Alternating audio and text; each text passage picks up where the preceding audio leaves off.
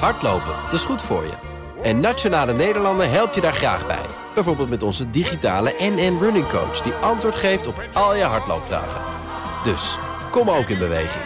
Onze support heb je. Kijk op nn.nl slash hardlopen.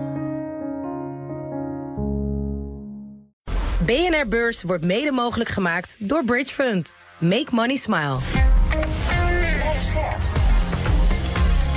BNR Nieuwsradio. BNR Beurs.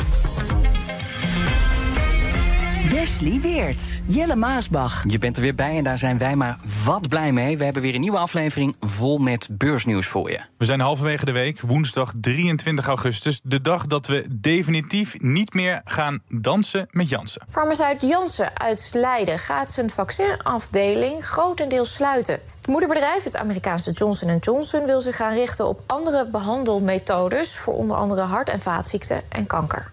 De AX sloot hoger, net onder de 741 punten, een winst van 0,3 procent. Adyen is de op één na grootste winnaar met een plus van 1,7 procent. En ASMI is met een stijging van 2,4 procent de dagwinnaar. En om de dag door te nemen is hier bij ons Jordi Beuving van de aandeelhouder. Straks eh, gaan we het hebben over Nike. Dat doet het eh, heel erg slecht op de beurs. Ze verliezen zoveel dagen op rij dat ze een pijnlijk record neerzetten. Iets dat niet is gebeurd sinds de jaren 80.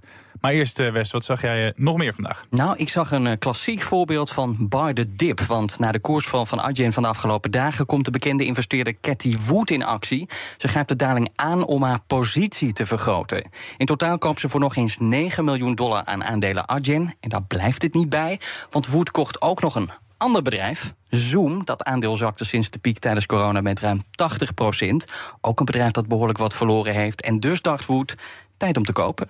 Ja, dan wil ik het nog even hebben over inflatie. En ja, daar hebben we het al heel vaak over gehad in BNR Beurs. Maar inflatie is nu ook inzet van de aankomende verkiezingscampagne. Van Timmermans, de nieuwe leider van PvdA GroenLinks... die zegt namelijk tegen BNR dat hij weet waar die torenhoge inflatie vandaan komt. Het is met name toe te schrijven aan het bedrijfsleven, zegt Verrassend. hij. Aan de bedrijven die hoge winsten boeken. Als je kijkt naar de analyse van het Internationaal Monetair Fonds over waar de oorzaken van uh, inflatie zitten, dan wordt dat heel snel op het konto van uh, lonen geschreven. Maar een groter deel van de inflatie wordt veroorzaakt door de enorme winsten die gemaakt worden door bedrijven. En te veel van die winsten ontsnappen aan een eerlijke belastingheffing. En daar moeten we echt wat aan doen. En zegt hij, regeren met de VVD is uh, lastig. Nou, ben je weer helemaal bij. Precies. BNR Beurspolitiek. Opvallend bericht dan een miljoenenclaim tegen Randstad. De Belgische Belastingdienst legt een boete op van ruim 70 miljoen euro. Want Randstad heeft winst die het in België maakte weggesluist naar Zwitserland. En daar betaalde het uitzendbureau amper belasting over die winsten. Randstad zegt zelf, nou ja, dat is allemaal volgens de regels. Het zou rechtmatig gebruik hebben gemaakt van een verdrag tussen België en Zwitserland. En dat verdrag, ja, dat moet dan voorkomen dat bedrijven met vestigingen in beide landen mhm. dubbele belastingen betalen.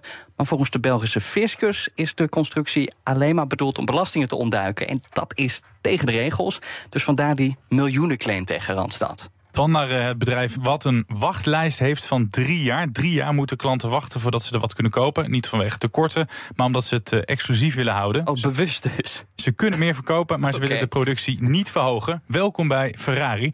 CNBC die had een leuk gesprek met de CEO en die vertelt nog veel meer leuke feitjes. Bijvoorbeeld over de leeftijd van de kopers. It's, uh now almost 10 quarters where our um, active client base is growing every quarter by more than 2%. We have 30% of our new clients that are younger than 40 years old. And then the new clients are 10% younger than all the clients we have in the world. Ben je een beetje fan van uh, Ferrari, Jordi? Nou, op zich, uh, in ieder geval het aandeel uh, vind ik heel leuk om te volgen. Niet auto's? Uh, de, de, auto, ja. ja het allemaal een beetje jongensdroom, toch? ook wel, maar ja, nee. Ik weet het van Wesley dat hij het helemaal niks vindt. ja, dat interesseert me niks. Als ik maar zo goedkoop mogelijk van A naar B kan komen. Maar ja, ik ben uniek daarin, denk ik. Ik relateer altijd alles meteen aan de bus. Dat is een beetje het probleem als analist natuurlijk. Je, je, je denkt meteen aan het aandeel. Nou ja, inderdaad, heb je helemaal gelijk tien kwartalen op rij komen de klanten bij, zegt hij. En dus bijna een derde van de klanten is onder de 40. Maar goed, nog is het dus eh, lang wachten en veel dokken voor zo'n bak. En dan dat aandeel staat onder de 300 euro per stuk. Dus dat is op zich beter te doen. En wel even gewoon 40% gestegen dit jaar. Dus dat doen ze dan best wel lekker daar eh, bij Ferrari. Ja, nee, dat is zeker eh, knap. En dat is toch die kracht van de Ferrari. Het is zo'n sterk merk dat je het ook kan permitteren om te zeggen... nou, kom maar op de wachtlijst. En mensen hebben het er gewoon over. Dat, ja, dit is de kracht van zo'n merk. Just Eat Takeaway. Het was eerst één van de AX-lievelingetjes, maar daarna zakt het naar de midcap.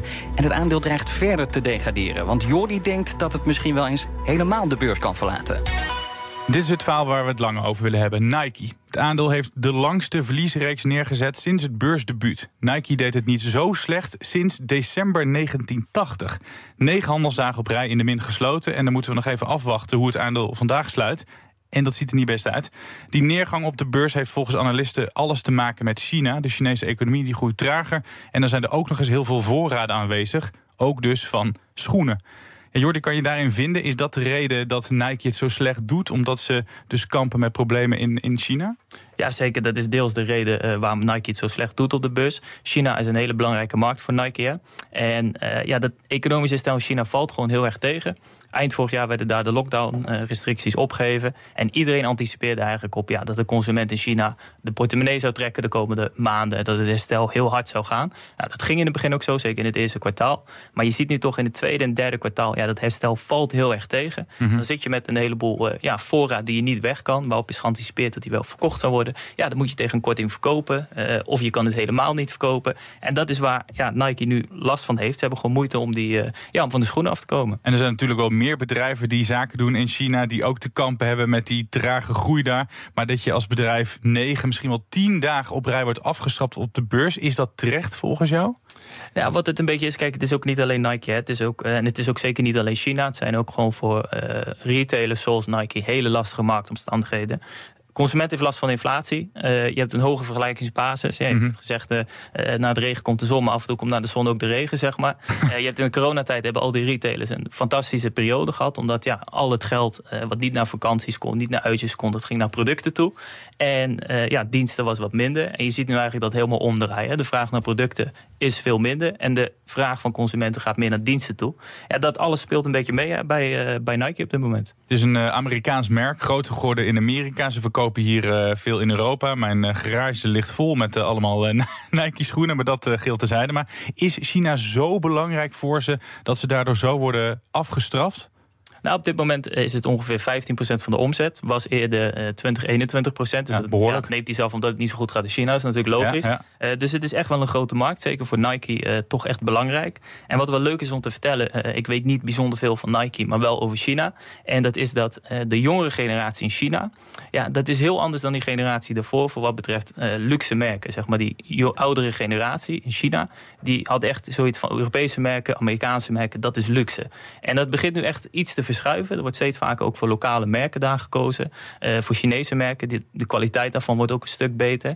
En er speelt ook een stukje ja, nationalistisch uh, gevoel bij de jongere generatie. Van ja, moeten wij wel kiezen voor, uh, zeker gezien die frictie natuurlijk met Amerika, Europa, China. Moeten wij wel kiezen voor ja, merken uit het buitenland? Of hebben we ook zelf gewoon luxe merken? Dat is ook iets wat voor Nike onder andere wel meespeelt daar. Ja, maar dan is Nike ook niet het enige bedrijf dat ze borst nat kan maken. Er zijn nog veel meer bedrijven die het lastig gaan krijgen. Ja, zeker. Er zijn een heleboel uh, ja, bedrijven, zeker ook op de beurs, die een behoorlijk deel van hun omzet in China behalen. Dus dat wordt echt een heel interessant verhaal om te zien hoe zich dat gaat ontwikkelen. Wat natuurlijk wel zo is, kijk, als die economie daar wel aantrekt, later dit jaar of misschien volgend jaar, ja, dan zul je dat ongetwijfeld terug gaan zien. Maar wel interessant om mee te nemen. Tot slot, hoe doen de concurrenten van Nike het? Moet je die aandelen nu ook laten vallen? Nou, je, vandaag een heel uh, goed voorbeeld, denk ik, is uh, Footlocker. Die gaan 35% onderuit. Die hebben de outlook uh, naar beneden bijgesteld en het dividend wordt geschrapt. Ja, die hebben precies hetzelfde probleem als Nike. ja, zitten in zwaar water, hebben zelfs verlies gedraaid dit kwartaal. Mm -hmm. En je ziet ook andere aandelen in die sector dat het gewoon niet zo heel lekker ligt. Er zijn overigens ook wel uitzonderingen. Je hebt Adidas, maar dat is eigenlijk een heel specifiek geval. Omdat die, ja, die hebben een deal met de rapper Kanye West, waarvoor ze schoenen mogen verkopen. Ja, er was wat controversie, waardoor ze eigenlijk heel die voorraad schoenen van Kanye West hebben moeten afschrijven. Mhm. Mm -hmm. En onlangs bleek dat dat nou, waarschijnlijk toch nog met een korting uh, deels verkocht kan worden. Nou, goed nieuws, koers omhoog. Dus het is ook altijd relatief natuurlijk. Maar de hele sector, ja, die ligt echt wel onder druk. Een ander bedrijf dat het zwaar heeft is Alphen. Kwam vorige week met een omzetwaarschuwing. En nu weten we hoe groot de schade echt is. Want het bedrijf dat onder meer laadpalen maakte kwam met cijfers. En die vielen ondanks de eerdere waarschuwing toch tegen. Het aandeel verliest meer dan 10% Want de groeibouw Alphen is namelijk bijna helemaal stilgevallen. En En ook de winst daalde fors in het tweede kwartaal. Maar hoe komt dat, Jordi? Ja, met name die groei van de laadpalen die neemt inderdaad behoorlijk af. En zo is niet het enige wat Alfa doet. Ze doen ook uh, smart grids en energieopslag. Dat hm. groeide dan wel weer uh, hard. Met name dat energieopslag groeide behoorlijk. Ja, maar ik denk dan, hoe kan nou laadpalen dalen in een markt die groeit, elektrische auto's? Ja, nee, en het is voor Alfa ook is het de belangrijkste markt, de laadpalen. Want er zit de hoogste marge op. Dus dat heeft ook het grootste effect op de winst uiteindelijk. Nou, hoezo is die groei stilgevallen? Alfa zelf geeft aan, ja, die stocking, oftewel ja, voorraadafbouw. Eigenlijk precies hetzelfde principe wat we uh, bij Nike ook zien. En ja, lastige marktomstandigheden. Ja, vorig jaar was ook een heel goed jaar voor Alfa. Toen groeide ze echt keihard. Uh, dus dat effect begint er nu natuurlijk een beetje uit te lopen. Uh, dan moet je wel meenemen dat die vergelijkingsbasis uh, behoorlijk hoog is. Dat zie je ook terug aan de koers van Alfa. Als je kijkt naar september vorig jaar stond volgens mij 110, 115 op de, op de borden. Mm -hmm. Ja, als die groei ja, die valt nu gewoon wat minder. Klanten hebben gehamsterd. die voorraad moet afgebouwd worden. En dat is wat je nu ziet. En wat zijn dan die lastige marktomstandigheden? Ja, uh, allereerst heb je natuurlijk gewoon de economie die wat uh, vertraagt. Maar wat Alfa zelf ook zegt, is dat uh, ja, klanten hebben behoorlijk lopen hamsteren een jaar eerder. in anticipatie op gewoon het uitrollen van het hele infrastructuurverhaal natuurlijk. Ja. ja. dat vertraagt allemaal. Ze zeggen ook in Engeland en Duitsland bijvoorbeeld, ja, vallen de subsidies weg voor personen, particulieren die een elektrische auto willen kopen. Ja, dat heeft natuurlijk ook weer een effect indirect op Alfa. Dus ja, alle, ja allemaal zulke omstandigheden waardoor Alfa het nu net iets wat zwaarder heeft op korte termijn. Maar dit zijn allemaal externe factoren. Valt Alfa ook zelf iets te verwijten, die tegenvallende cijfers?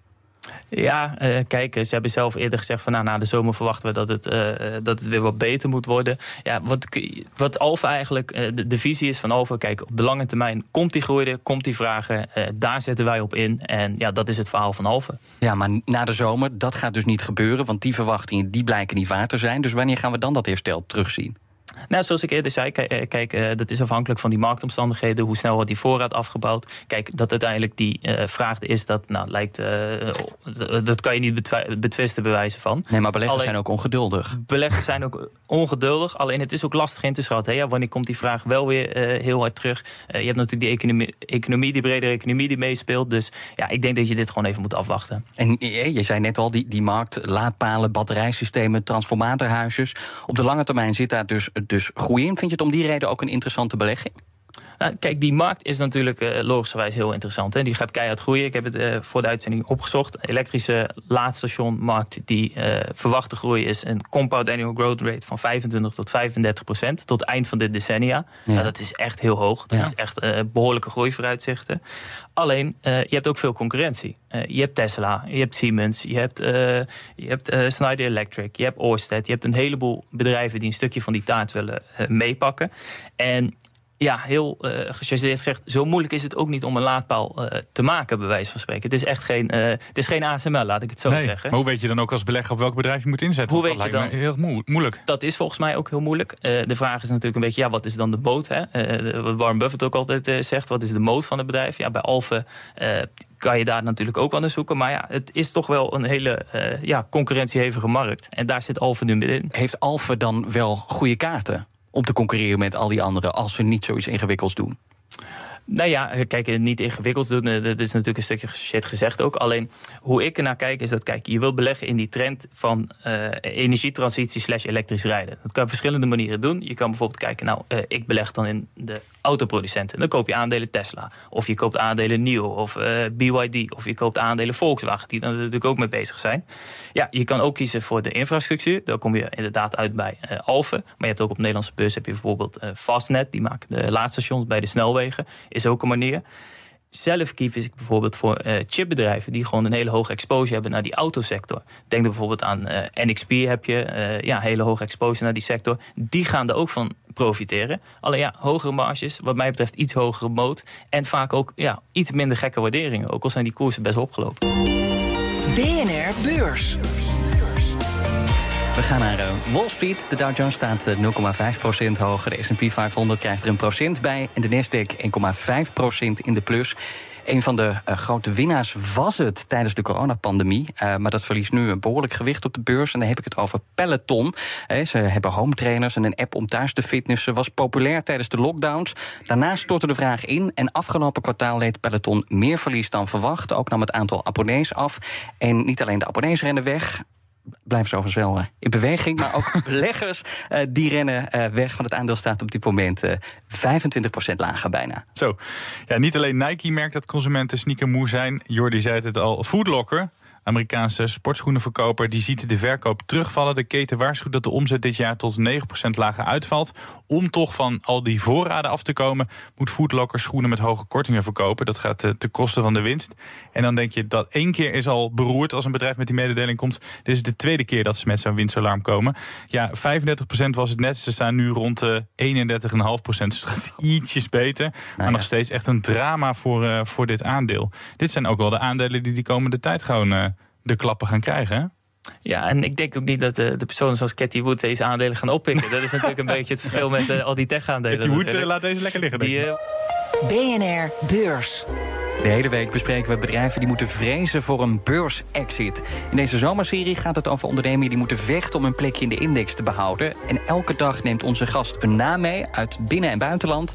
En Jordi, jij hebt iets uit eigen land meegenomen. Vertel. Ja, ja nee, de vraag was natuurlijk uh, ja, welk aandeel kan van de beurs verdwijnen op, aanzienbare tijd. Nou, dat kan natuurlijk op allerlei uh, manieren. Overname, faillissement, delisting. Uh, maar goed, laten we beperken tot overnames. Nou, dat, je hebt private equity dat dat doet. maar je hebt ook beursbedrijven die elkaar overnemen. En nou, als je dat doet, wil je natuurlijk iets kopen waar A, waarde in zit.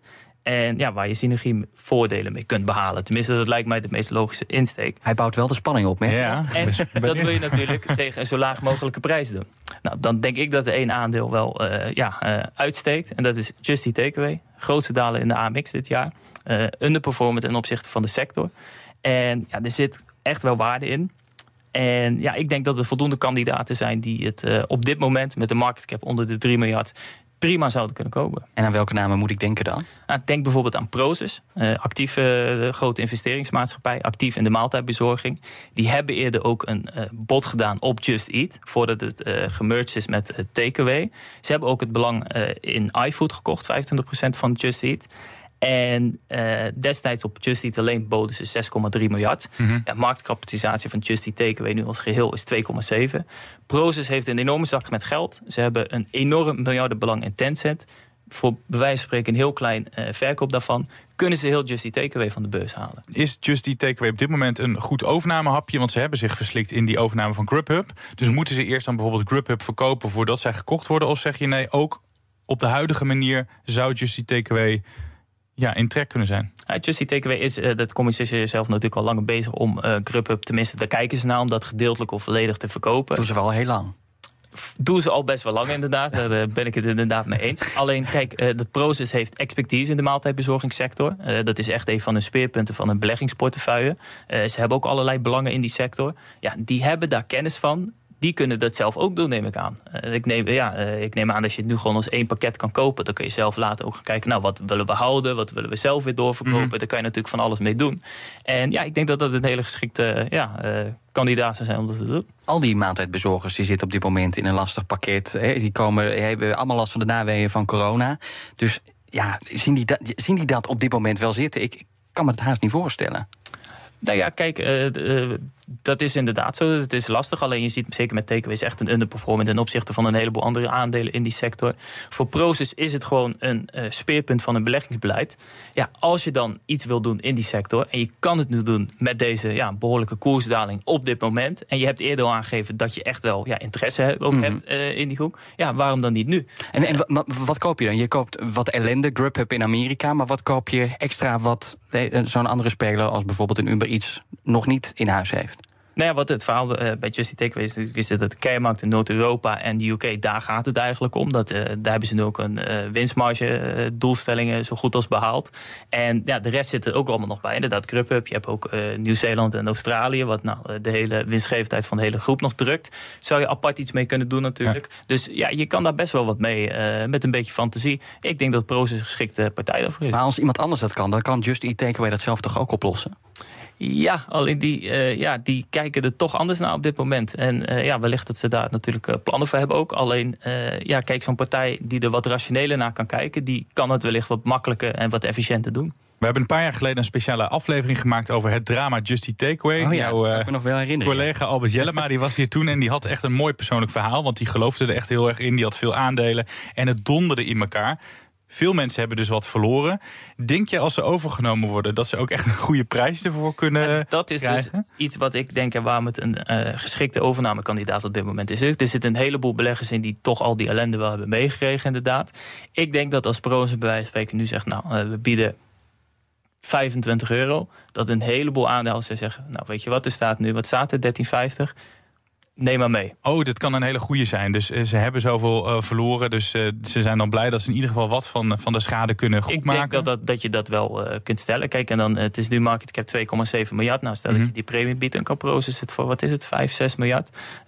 kunnen ze het van de beurs halen. Het is ook een ego-dingetje. Kijk, beleggers kunnen het wel willen. Maar we hebben ook nog een topman, Jitse Groen. Ja, wil Jitse wel? Je kan een vriendelijke overname doen. Je kan ook een vijandige overname doen. kijk, overname kan in verschillende manieren. hostile takeover valt natuurlijk ook niet uit te sluiten. Volgens mij zit er geen bescherming constructie op. Alleen goed, uh, kijk, ik weet ook niet. Uh, er zal vast ook wel een reden te verzinnen waarom het niet gebeurt. Uh, want er zijn al een paar momenten geweest waarop ja. het kunnen gebeuren natuurlijk. Ik weet ook niet hoe Proces daarnaar kijkt. Alleen, ja, ik denk wel dat dit een kandidaat is.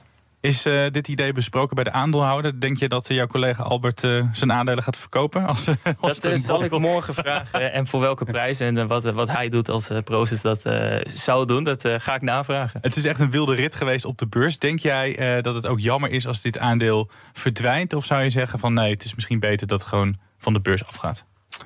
Ja, vind ik, het zou wel jammer zijn. Kijk, uh, het is leuk om te zien hoe het ook als zelfstandig bedrijf natuurlijk nu uh, de komende jaren mm -hmm. gaat. Uh, bijvoorbeeld wat ze zelf gaan doen. Dat is natuurlijk heel leuk om te kijken. Het is altijd zonde als een bedrijf van de beurs gaat. In die zin van ja, dan zit het ergens anders en dan weet je niet meer goed wat ze ermee doen. dus je kan het als belegger veel meer zien als het apart op de beurs staat. Dus wat dat betreft zou het zonde zijn. Ja, toch wil ik het ook nog een klein beetje opnemen voor het aandeel. Want het is natuurlijk hard afgestraft. Maar de afgelopen tijd zie je wel wat verbeteringen. Uh, ze kwamen nog niet zo lang geleden met cijfers. Mm. Je ziet dat ze winstgeverder zijn dan verwacht. Kostenbesparingen werken. Uh, ze trekken ook weg uit landen waar ze niet zo succesvol zijn. Schapten honderden banen. Mm -hmm. uh, zijn ze wat jou betreft ook echt op de goede weg? En zie je het aandeel om die reden misschien ook nog wel echt herstellen op de beurs? Nee, ik heb ook die uh, cijfers inderdaad gezien van vorige keer. Waar ook, wat mij betreft, nou, prima cijfers. En je ziet inderdaad die rationalisering. Uh, je ziet dat ze in de kernmarkten die doelstelling behaald hebben. Je ziet dat die winstgevendheid begint aan te trekken. Zo verwachten ze voor, uh, volgens mij volgend jaar ook vrij kassa positief te geraken.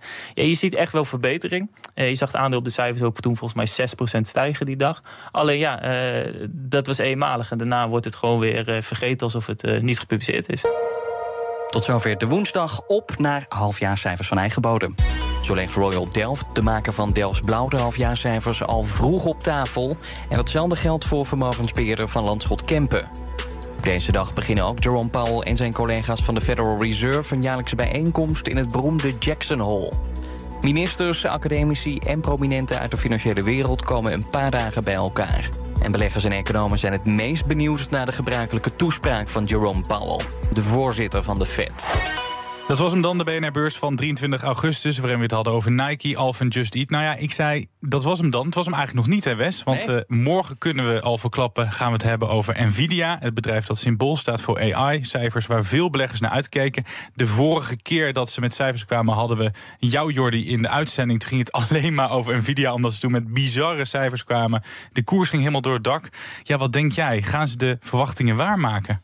De aandelen zijn niet alleen maar verder eh, opgelopen. Ja? Het is echt ongelooflijk. En uh, ja, destijds heeft Nvidia gecommuniceerd voor het tweede kwartaal verwachten we 11 miljard aan omzet. Uh, dat is gigantische groei ten opzichte van het eerste kwartaal.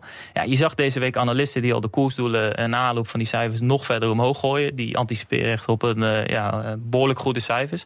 Gemiddelde omzetverwachting is op 11,2. Dus analisten hebben dat ook al behoorlijk ja. bijgeschroefd. Ja, kijk, die cijfers gaan goed zijn. Alleen de verwachtingen zijn natuurlijk hoog gespannen. Maar wat als het tegenvalt, dan, dan dondert het in elkaar, toch? Dit is natuurlijk wel inderdaad een goed voorbeeld van... kijk, hoog uh, gespannen verwachtingen. Als er dan maar één ding tegen zit... kan je ook echt heel hard een koersdaling uh, zien. Gaat dat gebeuren, zullen we vanavond moeten afwachten. Maar als ik jou zo hoor, dan denk jij dat ze gewoon alle boxjes aan gaan vinken. Gaan ze het gewoon goed doen? Ik kan me niet voorstellen waarom die cijfers niet goed zouden kunnen. Waar vrees jij het meeste voor? Is er wel iets in die cijfers waar jij vooraf van zegt... nou, daar heb ik wel nog mijn twijfels bij? Nou, niet zozeer voor die cijfers, maar wel Nvidia aan zich. In die zin dat uh, China voor hun ook heel belangrijk is. Mm -hmm. En uh, ik zag laatst ook een nieuwsbericht voorbij... dat met name de China Big Tech bedrijven Tencent, Baidu Process... weer voor 5 miljard uh, aan orders hadden geplaatst bij Nvidia. Nou, dat kan je zeggen, nou op 11 miljard op een kwartaal valt het allemaal wel mee. Alleen die restricties vliegen natuurlijk heen en weer tussen Amerika en China. China is heel belangrijk, heeft de CEO van Nvidia ook al meermaals aangegeven. Ja, dat, er is no second China, zegt hij altijd. Ja, gezien al die spanning is het echt wel een risico bij Nvidia als die markt wegvalt. Jordi Beuving, dank dat je er was. Nvidia, parttime deskundige, maar fulltime bij de aandeelhouder. Goed dat je er was. Morgen zijn we er weer. Dan gaan we het dus hebben over Nvidia. Dank voor het luisteren. En dan zeggen wij... Tot morgen. Tot morgen. BNR Beurs wordt mede mogelijk gemaakt door Bridge Fund. Make money smile. Hardlopen, dat is goed voor je. En Nationale Nederlanden helpt je daar graag bij. Bijvoorbeeld met onze digitale NN Running Coach... die antwoord geeft op al je hardloopvragen. Dus, kom ook in beweging. Onze support heb je. Kijk op nn.nl slash hardlopen.